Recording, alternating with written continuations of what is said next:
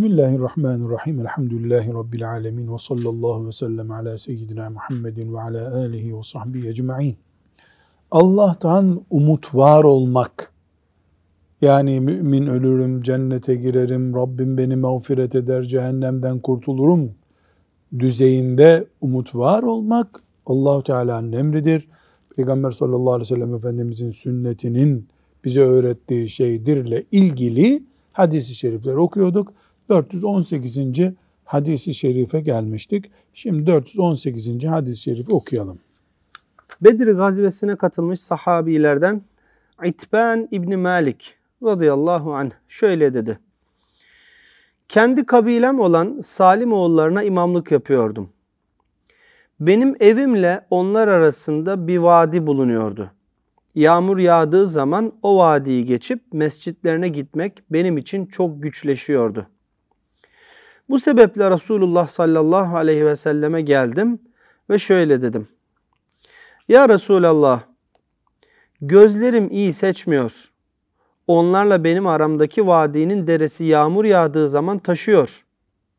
Benim için onu geçmek çok güçleşiyor. Binaenaleyh evimi teşrif edip bir yerinde namaz kılsanız ben sizin namaz kıldığınız yeri namazgah edinmek istiyorum. Resulullah sallallahu aleyhi ve sellem bu isteğini yerine getiririm buyurdu. Ertesi sabah güneş yükseldiği bir vakitte Ebu Bekir'le birlikte Resulullah sallallahu aleyhi ve sellem bana geldi. İçeri girmek için izin istedi, verdim. İçeri girdi, daha oturmadan evinin neresinde namaz kılmamı istersin buyurdu. Namaz kılmasını istediğim yeri gösterdim. Resulullah sallallahu aleyhi ve sellem orada tekbir alıp namaza durdu. Biz de arkasında saf bağladık. İki rekat namaz kıldırdı, sonra selam verdi, biz de selam verdik.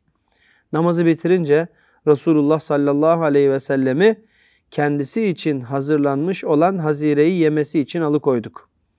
Resulullah sallallahu aleyhi ve sellemin bizde olduğunu duyan mahalle halkının erkeklerinden bir grup geldi. Evde epeyce insan toplandı. İçlerinden biri Malik ne yaptı onu göremiyorum dedi. Bir başkası o Allah ve Resulünü sevmeyen bir münafıktır dedi. Resulullah sallallahu aleyhi ve sellem derhal müdahale ederek öyle deme. Görmüyor musun? O Allah'ın rızasını dileyerek la ilahe illallah diyor buyurdu. Bunun üzerine adam Allah ve Resulü daha iyi bilir. Ancak biz Allah'a yemin olsun ki kendisini münafıkları sever ve onlarla düşer kalkar olarak görüyoruz dedi. Resulullah sallallahu aleyhi ve sellem şöyle buyurdu.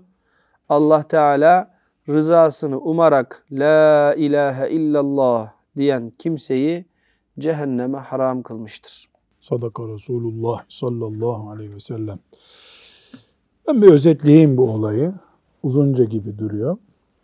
Medine-i Münevvere'de Etban isimli sahabi Efendimiz sallallahu aleyhi ve selleme gidiyor ya Resulallah yağmur yağdığı zaman evimle cami arasındaki mesafeyi geçemiyorum. Gözlerim bozuldu çünkü.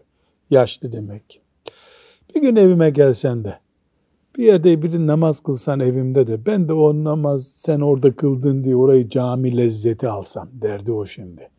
Efendimiz sallallahu aleyhi ve sellem de peki diyor Ebu Bekir radıyallahu anh'la bir gün gidiyor. Nerede namaz kılacaktım ben diyor. İşte şu köşede kılsan ya Resulullah diyor. Orada namaz kılıyor Efendimiz iki rekat. O da arkasında saf oluyor. Mahalleliler de mahallemize Resulullah sallallahu aleyhi ve sellem geldi diye e, geliyorlar. Onlar evde oturuyorlar. O arada Malik isimli bir başka kişiyi göremiyor orada Efendimiz. Nerede bu Malik diyor. Bu o mahallede oturan birisi. Oturanlardan biri de onun münafık bir adam olduğunu söylüyor. Yani boş ver gelmese gelmesin gibi. Efendimiz sallallahu aleyhi ve sellem adam la ilahe illallah diyor. La ilahe illallah diyen biri cennete girer. Bunu bilmiyor musunuz? buyuruyor. Onun sözünün doğru olmadığını izah ediyor. Olay bu. Şimdi e, burada her şeyden evvel Resulullah sallallahu aleyhi ve sellemin tevazuunu bir kere daha. Şart değil, farz değil onun evine gitmek. Yaşlı bir sahabin hatırını kırmıyor. Bu müthiş bir şey.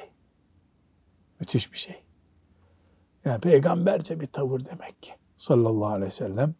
Tekrar Talha Hoca hasretle e, özlemimizi dile getiriyoruz.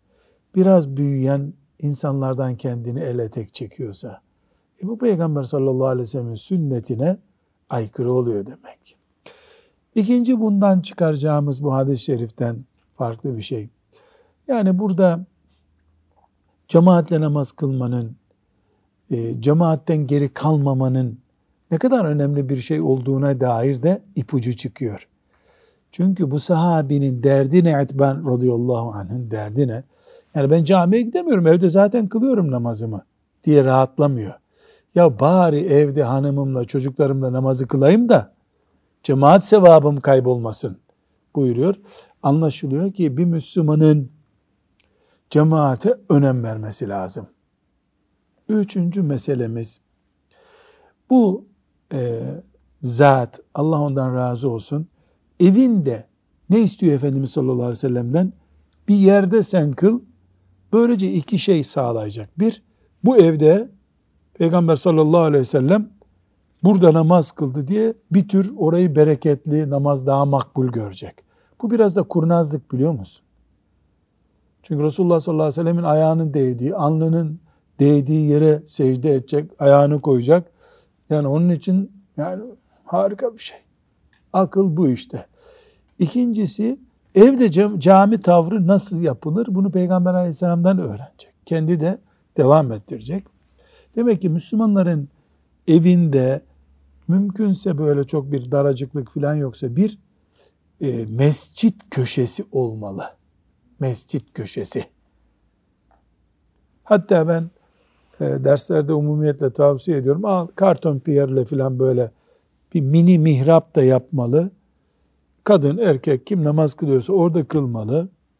Böylece o ev Resulullah sallallahu aleyhi ve sellemin sünnetine uygun olarak namaz kılınan bir ev olmuş olur. Evet, bu olmasa da olur da ya hani bir şark köşesi yapıyorlar. Büfeye, eski vazolara bir köşe yapıyorlar da namaz köşesi yapsak ne olur evde ya? Biz de namaz köşesi icat edelim. Emin olsa Ali hocam evlerde görüyoruz 10 tane bardak koymak için yani koca tabut kadar şeyler koyuyorlar evin ortasına. Ne var bu dolapta? Bir 10 tane bardak, 4 tane de tabak altı gibi bir şey işte. Aman ne saygı, ne ihtiram ona. O bölgeye çocuklar yanaştırılmıyor. Koruma altında bölge. Niye bir mihrap köşemiz olmasın? Saray gibi evlerde yaşıyoruz. Elhamdülillah. Bu hadis bize bir şey daha öğretiyor. Ama yani gözlerim görmüyor ya Resulallah. Doğru dürüst seçemiyorum diyen birisinin imam olmasında bir sakınca yok demek ki. Hadisi şerifle sabit. Bu hadisi şerifte bir başka mesele daha var. O da Müslüman, Müslümanı evine çağırır. Bu bir Müslümanlık nezaketi. Evine çağırana külfet olmadan gitmek de başka bir Müslümanlık nezaketi. Bu gitgide lokantaya çağırmaya döndü. Yani mesela Anadolu'da rastladınız mı bilmiyorum. Taziye evleri bile var. Yani cenaze için köylü veya şehirli taziye evi yapmış belediye oraya gidiyorlar. Kimse kimsenin evine girmiyor artık. Halbuki evlerimiz mahrem noktaları hariç Müslüman kardeşlerimize açık olmalı. Evet farz değil, vacip değil. Yapılmazsa haram işlenir değil. Ama ortada bir Müslüman nezaketi, Müslüman inceliği var. Müslüman kardeşliği ve kaynaşması var. Bunun kaybedilmemesi için mümkün olduğu kadar uğraşmak lazım. Bir başka mesele yine bu hadis-i şeriften çıkan Resulullah sallallahu aleyhi ve sellem Efendimizin huzurunda e, bir Müslüman hakkında e, kötü kanaatte bulunuluyor, suizanda bulunuluyor. Bu münafık mıdır nedir? İşte gelmiyor bizim şuraya buraya deniyor. Efendimiz sallallahu aleyhi ve sellem öyle diyemezsiniz la ilahe illallah diyen birisi hakkında buyuruyor. Bundan da bize ders çıkıyor. Müslüman bildiğimiz bir insan hakkında onun imanını yokmuş gibi gösterecek kötü bir kanaat kullanmak doğru değil. O ilan etmediyse bunu. Bir, iki, bir Müslümanı onun bulunmadığı bir yerde de savunmak gerekiyor. O bizim siyasi kadromuzdadır. O ayrı bir mesele. Hocamızdır. O da ayrı bir mesele. Akrabamızdır. O başka bir mesele. Ya Müslüman olduğu için Müslüman savunulur olmalıdır. Yani Müslüman olması bir insanın yeterli olmalı. Onun bizim tarafımızdan savunulmasını sağlamak için. İnşallah amel ederiz. Ama e, Salih Hocam bu tatlı bir hatıra. Evet. O günlerde demek Efendimiz sallallahu aleyhi ve sellem hani bu çağdaş ifadeyle sosyal uygulamaları da var. Sadece namaz kıldırıp göndermiyor. Mesela orada yemek yapılıyor onun için. O yemeğe de kalmış. Mahalleliler e, peygamber mahallemize gelmiş aleyhissalatü vesselam deyip koşuşturmuşlar. O da kalmış. Yani bu neyi gösteriyor? Efendimiz sallallahu aleyhi ve sellem böyle bir tekkesine oturmuş da işte orada akşama kadar gelenlere zemzem ikram ediyor. Öyle bir değil. Hayatın içinde. Ama gittiği yere dinini götürüyor.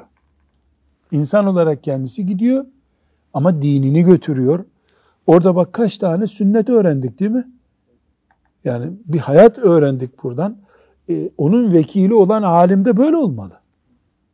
El ayağı tutuyorsa şüphesiz veya takati varsa yani alim insanların ayağına gelip e, onlara din öğrettiği insan değildi. O var zaten. Ama yeri geldiğinde düğüne de gider. Yeri geldiğinde misafirliğe gider. Orada bir yanlışlık görürse onu düzeltir. Ayrı bir mesele. Eve girmeden önce de mesela izin istemesi hocam. Sahabenin izin verdim demesi. Muhteşem. O sünnet zaten yani kapıya vuruyor. E, mahrem bir eve giriyorsun çünkü başkasının evine giriyorsun. Peygamber de olsan sallallahu aleyhi ve sellem izinsiz girilmiyor. Evet bir sonraki hadis-i şerife geçelim. 419. hadis-i şerifimizi okuyalım. Ömer İbnül Hattab radıyallahu anh şöyle dedi.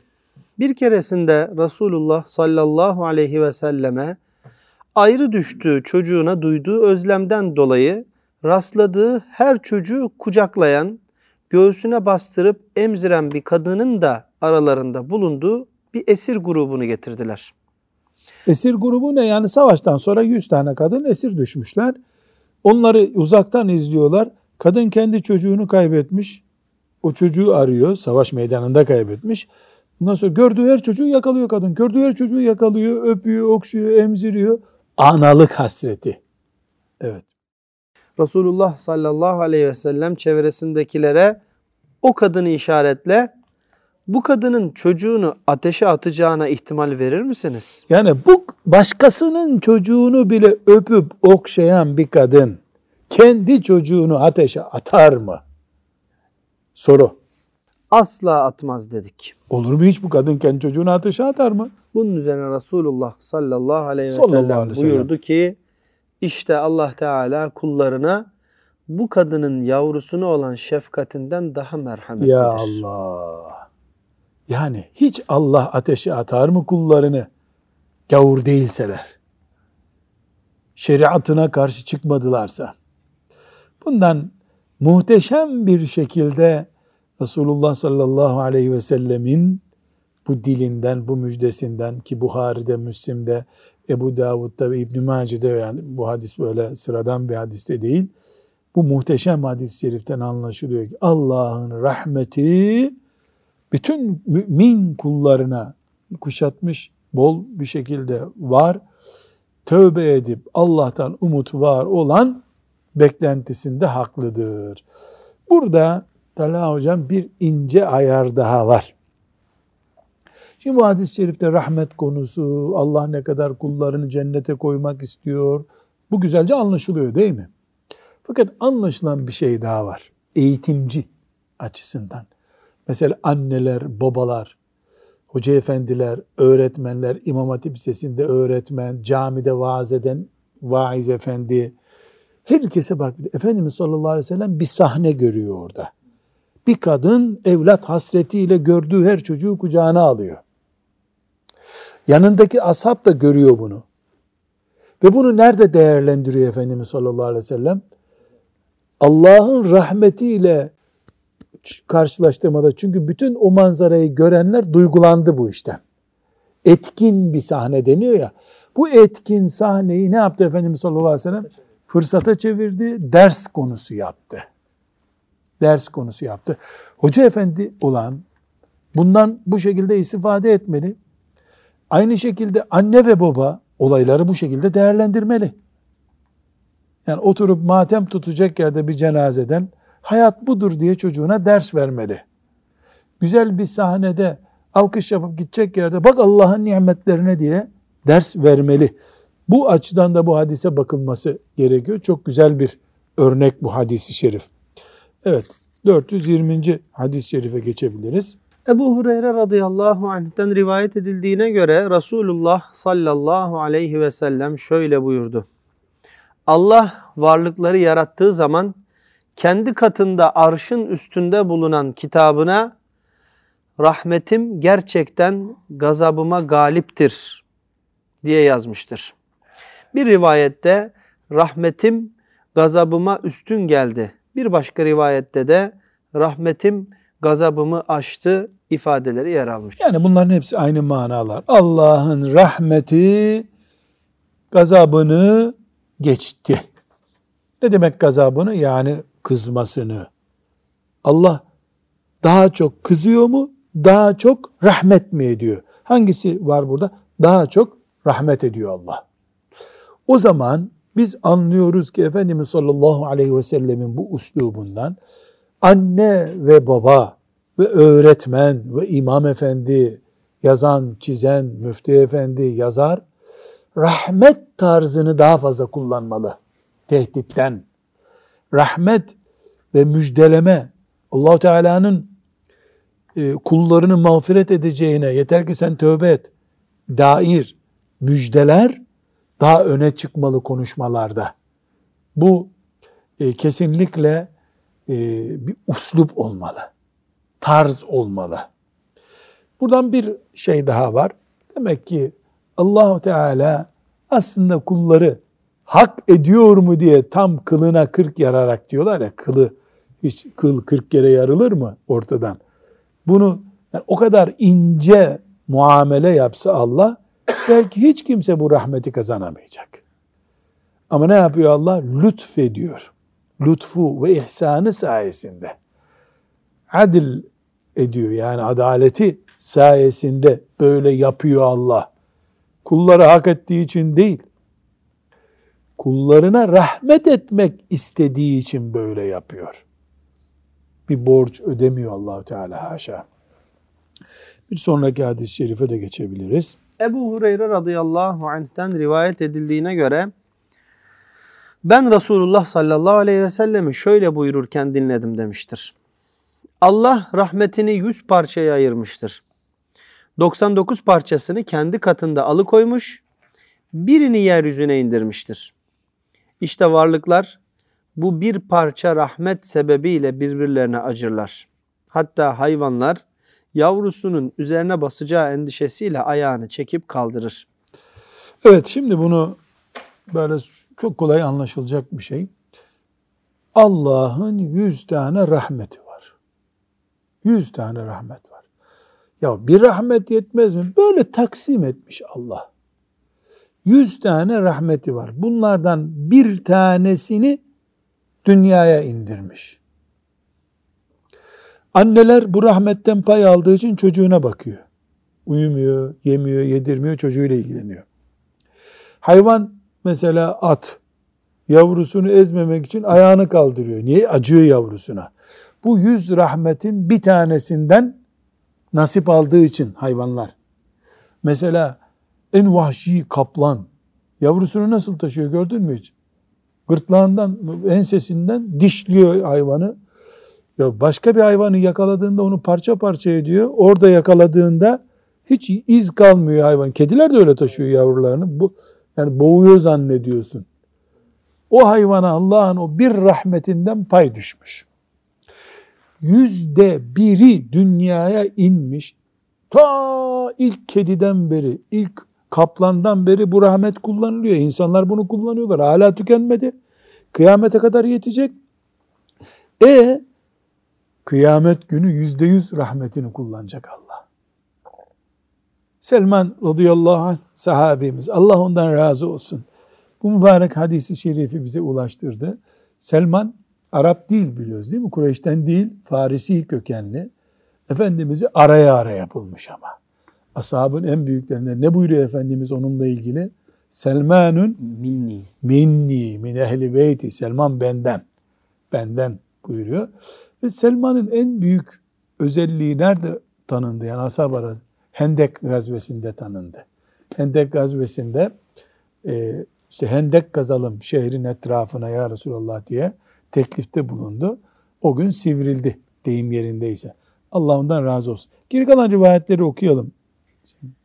Bir başka rivayette şöyle buyurulmuştur. Allah Teala'nın yüz rahmeti vardır. Bunlardan birini insanlar, cinler, hayvanlar ve böcekler arasına indirmiştir. Onlar bu sebeple birbirini sever, birbirlerine acırlar.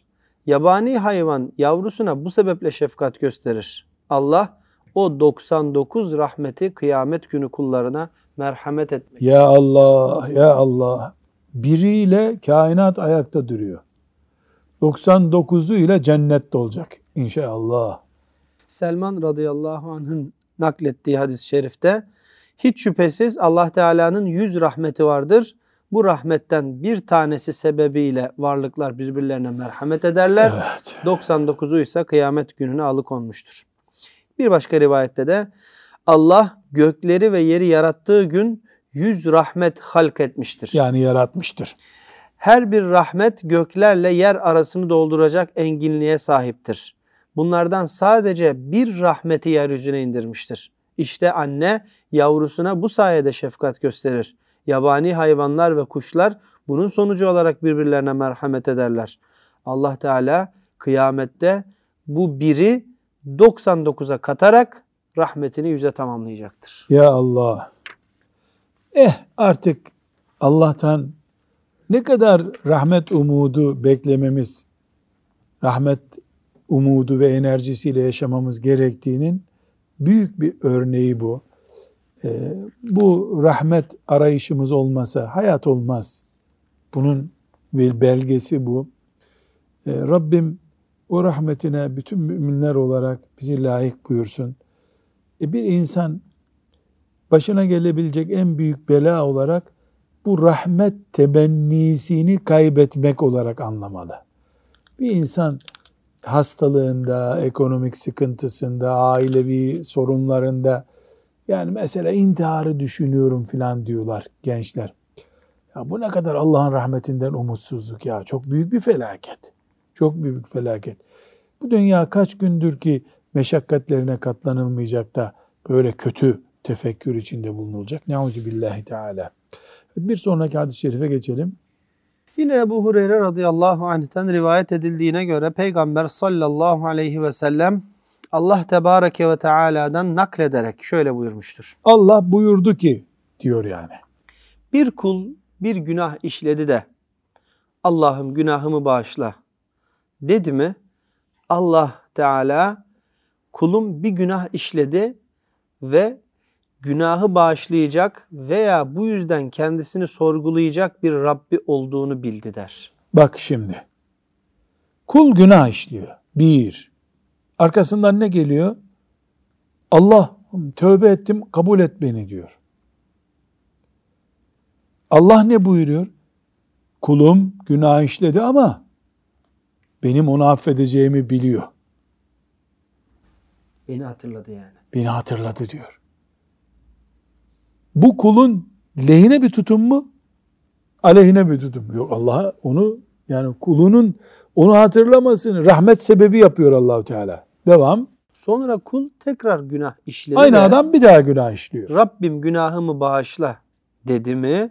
İkinci Allah- defa şimdi bir, bir çanak kırdı. Bir daha çanak kırıyor.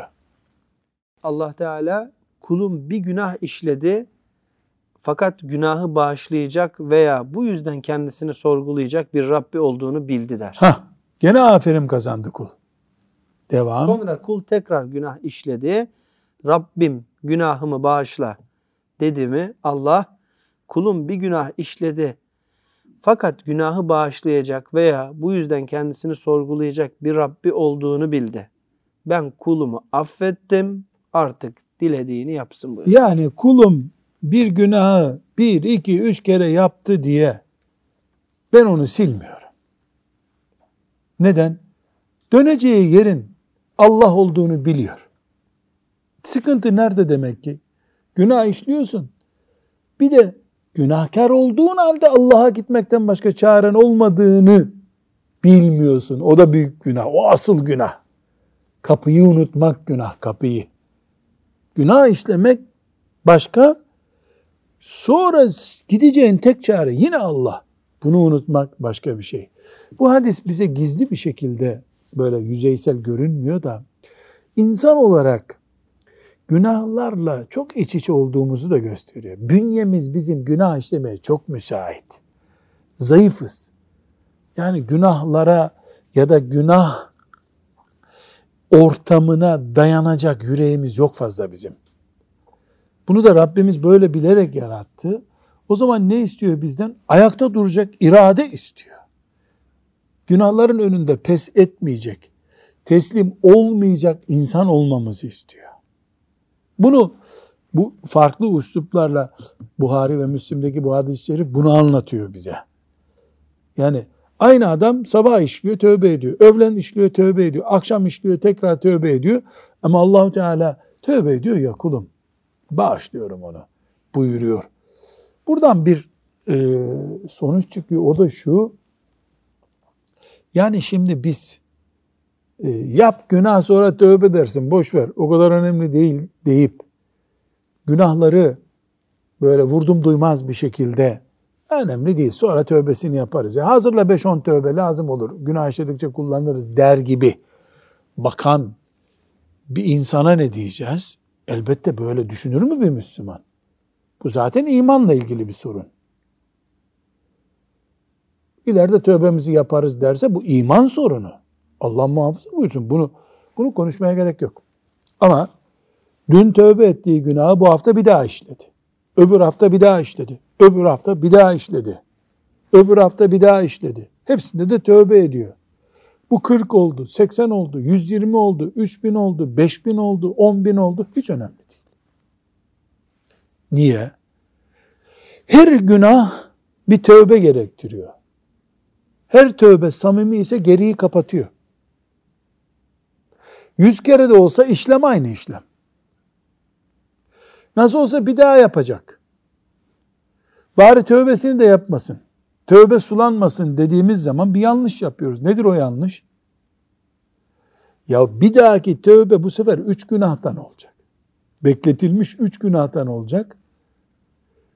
Ama şimdi tövbe edip kapattıysan günah meselesi kapanmış olacak. Bir günahın kalacak en kötü ihtimalle. Niye günah biriktirelim ki? En iyisi hiç günah yapmamak. O olmuyorsa bari günahın tövbesi olsun. Nasıl olsa sen bir daha yapıyorsun bunu. Ya belki bir daha yapmadan ölürüm. Bari günahsız gideyim. Eğer tövbeye inanıyorsak tabii. Dolayısıyla tövbe kesinlikle kesinlikle yapılacak 50. defa bozuyor. 150 olsun. 1000 olsun. 500 tane günah birikmesinden daha iyi bu. Düşüneceğiz. Burada tabii ki tövbeyi ha dün bir günah işledik ben tövbe ettim demek olarak anlamıyoruz değil mi? Bir pişmanlık, bir gözyaşı ve Allah'ım beni affetsen diye istiğfar etmek. İstiğfar da önemli bir şey. Yani tövbeyi istiğfarla böyle perçinlemek lazım. Tövbe nedir? Vazgeçtim ya Rabbi ben daha yapmayacağım demektir. İstiğfar nedir? Bu geçmiş işlerimi affet ya Rabbi demektir. Dosyalarım kalmasın, günahlarım kalmasın demektir. Rabbim tabi hepimize muhafaza buyursun günah işlemekten diye dua edeceğiz. Günah işleyince de bizim Rabbimiz affeden Rabbdir diye umut var olacağız. 423. hadis-i şerife geçelim. Yine Ebu Hureyre radıyallahu anh'ten rivayet edildiğine göre Resulullah sallallahu aleyhi ve sellem şöyle buyurdu. Canım kudret elinde olan Allah'a yemin olsun ki siz hiç Ne günah- demek canım kudret elinde olan Allah'a yemin olsun ki ne demek? Yani bana hayat veren, beni hayatta tutan Allah'a yemin ederim demek. Yemini ağırlaştırmak için kullanılmış bir ifade. Evet. Siz hiç günah işlememiş olsaydınız Allah sizi yok eder, yerinize günah işleyip Allah'tan bağışlanma dileyecek bir millet getirir de onları bağışlar. Hiç günah işlemeseydiniz, sıfır günah olsaydınız, başka millet getirirdi Allah. Günah işleyip tövbe eden getirir. Niye? Çünkü aktif değilsin sen. Hiç günah işlemiyorsan hayattan koptun demektir. Allah ise dininin yaşanmasını nerede istiyor? Hayatın içinde istiyor. Günah da hayatın içinde. Öyle kendini bir caminin bir direğine bağlasan elbette günah işlemezsin bu sefer. E o zaman da İslam'ı nerede yaşayacaksın? Öbür hadis-i şerife geçelim. Ebu Eyyub Halid İbni Zeyd radıyallahu anh ben Resulullah sallallahu aleyhi ve sellem'i sellem. şöyle buyururken dinledim demiştir. Eğer siz hiç günah işlemeseydiniz Allah günah işleyen ve günahlarından tövbe ve istiğfar eden bir topluluk yaratır da onları bağışlardı. Aynı hadisi şerif. Dolayısıyla ikisini beraber izah etmiş olalım. Burada Efendimiz sallallahu aleyhi ve sellem haydi haydi günah işleyin zararı yok işlediğinizden demiyor herhalde. Yahu günah varsa tövbe de var korkmayın buyuruyor. Yani çünkü günah hayatla sürtüşmekten kaynaklanıyor. Sokağa çıkmazsan rüzgar sana çarpmaz. Sokağa çıkınca yüzüne yüzüne rüzgar vuruyor. Kar camdan seyrederken kimseyi rahatsız ediyor mu? Ama sokağa çıktın mı kış günü kaş kolu kapatıyorsun, burnunu tıkatıyor. Karda yürüyemiyoruz değil mi? Çünkü kara karşı yürüyorsun. E Müslüman da caminin içinde otursaydı, anasının rahminde dursaydı kimse günah işlemeyecekti zaten. Sıkıntı nereden kaynaklanıyor? E, insanız, hayatın içinde yaşıyoruz. Bundan bir dert etmeyin. Nereden dert edin? Tövbe etmiyorsun, hiçbir şey olmamış gibi lakayt davranıyorsun. Sıkıntı orada. Yoksa Efendimiz sallallahu aleyhi ve sellem günaha prim vermiyor burada haşa. Ama tevbeden umutsuz olmaya karşı uyarıyor. Korkmayın. Tövbe varken korkmak yok. Tıpkı ne gibi? Canım Allah Allah maskem var benim istediği kadar fırtına olsun. Der gibi. Yani tövbe bizim solunum sistemimizi tıkatacak fırtınalara karşı maskemiz. Burada tövbe öne çıkıyor. Günaha teşvik öne çıkmıyor. Değil mi? Anlaşılıyor mu bu şekilde? Evet. Peki 425. hadis-i şerife geçelim. Yine Ebu Hureyre radıyallahu anh şöyle dedi. Aramızda Ebu Bekir, Ömer ve birkaç kişi daha bulunduğu halde Resulullah sallallahu aleyhi ve sellemle birlikte oturuyordu. Ha, böyle kaliteli bir üst grup Efendimiz sallallahu aleyhi ve sellemle oturuyorlardı. Ne, ne meclis bu Salih? Yani cennet gibi bir yer demek ki. Ya Allah. Bir ara Resulullah sallallahu aleyhi ve sellem kalkıp aramızdan ayrıldı. Dönmesi gecikince bir şey mi oldu diye endişelendik. Yani Efendimiz o mübarek meclisten kalkmış. Herhalde abdest için çıktı denmiş ama uzamış meclis. Evet. Bu endişeyi ilk duyan bendim. Kim bu ben Ebu dedi? Hureyre Radıyallahu anh. Kalktım ve onu aramaya başladım. Neticede Medinelilere ait bir bahçeye geldim. Ebu Hureyre olayı baştan sona anlattı. En sonunda Resulullah sallallahu aleyhi ve sellemin kendisine şöyle buyurduğunu haber verdi. Git bu bostanın dışında Allah'tan başka ilah olmadığına gönülden iman edip şehadet getiren kime rastlarsan ona cennetlik olduğu müjdesini ver. Şimdi olayı iyi hatırlayalım tabi. Yani Efendimiz sallallahu aleyhi ve sellem diyelim 10 sahabiyle oturmuş muhabbet ediyorlar. E, o manzara Efendimizin ayrılmasıyla e, biraz kesili vermiş. Kesilince merak etmiş ashab-ı kiram. Ebu Hureyre gidip aramış Resulullah sallallahu aleyhi ve sellemi. E, böyle bir hurma bostanının dışında bir yerde bulmuş Efendimiz sallallahu aleyhi ve sellemi. Orada epey şeyler konuşmuşlar herhalde. İşte merak ettik seni ya Resulallah. Neredeydin? Çok üzüldü ashab seni bulamayınca filan buyurunca Efendimiz memnun olmuş bu sahneden ki git La ilahe illallah Muhammedur Resulullah diyen kalbinden buna böyle inanana e, cennete gireceğine dair müjde ver buyurmuş sallallahu aleyhi ve sellem Efendimiz. Burada e, çok net bir şekilde bu Allah'tan umut var olmanın, kelime-i şehadetin, imanın ne demek olduğunu görüyoruz. Ama bir şey daha görüyoruz. Arapça ifadesiyle yakin, yani gönülden diye hoca efendiler tercüme etmişler bunu. Gönülden bunu yapacak, yüzeysel ve bürokratik bir iman değil. Gönlünde Allah ve peygamber var. Kim ise bu kalpten, gönülden ve candan iman cennete koyuyor demek ki. Burada bir kere daha ya ben geçen sene bir yanlış iş yapmıştım endişesini kaldırıyor Efendimiz sallallahu aleyhi ve sellem. Ana şartel kapanmadı çünkü. Nedir o şartel? İman. İman sağlam. İmanda bir engel yok. Sapa sağlam iman. Elhamdülillah. Ne kadar mübarek devam ediyoruz diyor Efendimiz sallallahu aleyhi ve sellem. Allah Ebu Hureyre'den de ashab-ı kiramdan da razı olsun bu güzel haberleri bize ulaştırdılar. Ya ne güzel. Bir sonraki hadisi şerife geçelim. Abdullah İbni Amr İbni As radıyallahu anhuma'dan rivayet edildiğine göre Resulullah sallallahu aleyhi ve sellem Allah Teala'nın İbrahim aleyhisselam hakkındaki Rabbim putlar insanlardan birçoğunun sapmasına sebep oldular. Şimdi kim bana uyarsa o bendendir. İbrahim suresinin 36. ayetini ve İsa aleyhisselamın eğer kendilerini azap edersen şüphesiz onlar senin kullarındır. Eğer onları bağışlarsan şüphesiz sen izzet ve hikmet sahibisin. Mealindeki Maide suresinin 118. ayetini okudu. Ellerini kaldırdı ve şöyle dua etti. Allah'ım ümmetimi koru, ümmetime acı ve ağladı. Bunun üzerine Allah Teala ey Cebrail Rabbin her şeyi daha iyi bilir ya Git Muhammed'e niçin ağladığını sor buyurdu. Cebrail geldi. Resulullah sallallahu, aleyhi ve sellem de ümmeti için duyduğu endişeden dolayı ağladığını söyledi. Zaten Allah her şeyi en iyi bilendir. Cebrail'in dönüp durumu haber vermesi üzerine Allahü Teala Ey Cebrail Muhammed'e git ve ona şu sözümü ilet buyurdu. Ümmetin konusunda seni razı edeceğiz ve seni asla üzmeyeceğiz. Ya Allah. Ya Rab. Ya Erhamer Rahimin. Ya Erhamer Rahimin. Allahümme erhamna bi lütfik. Üç peygamber konuşuluyor burada.